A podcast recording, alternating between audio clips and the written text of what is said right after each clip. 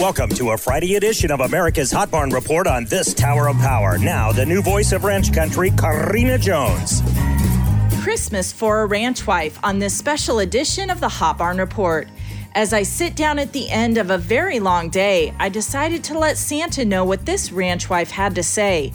Santa, for Christmas this year, my list might be long, but why don't you just be a dear and just play along? I want some of those dishes like seen on the movie Beauty and the Beast, the kind that wash themselves. They don't need to dance and sing. I could care about that the least. Into my freezer, just throw a casserole or two. Certainly, the elves know how to whip up some enchiladas or beef stew. All joking aside, I need a new chore coat. I caught mine on the saddle horn and ripped it from my waist on up to my throat. And if we're talking some big items just for a surprise, a six person hot tub would be just my size. If I were to err on the side of things that I need, I should really be asking for a new washer and dryer to bring my never ending laundry situation up to speed. While we're talking about that laundry situation, go ahead and dump a sleigh full of pairs of socks here. No need for a fancy presentation.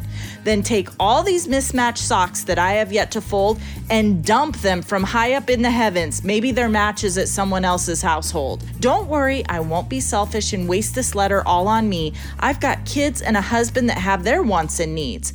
Actually, on second thought, the socks for everyone will do. Unless you run onto a good sale on underwear, bring us some of those too.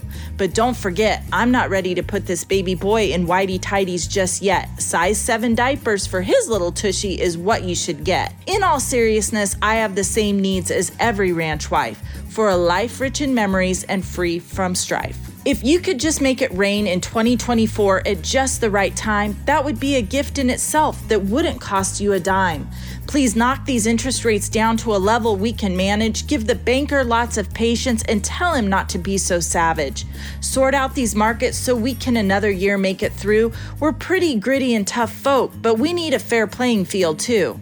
Keep my neighbors and my family safe and in good health, and may all the businesses in town stay afloat as we spread around a little farmer and rancher wealth. Santa, bring us some hope for a legacy that we can pass on.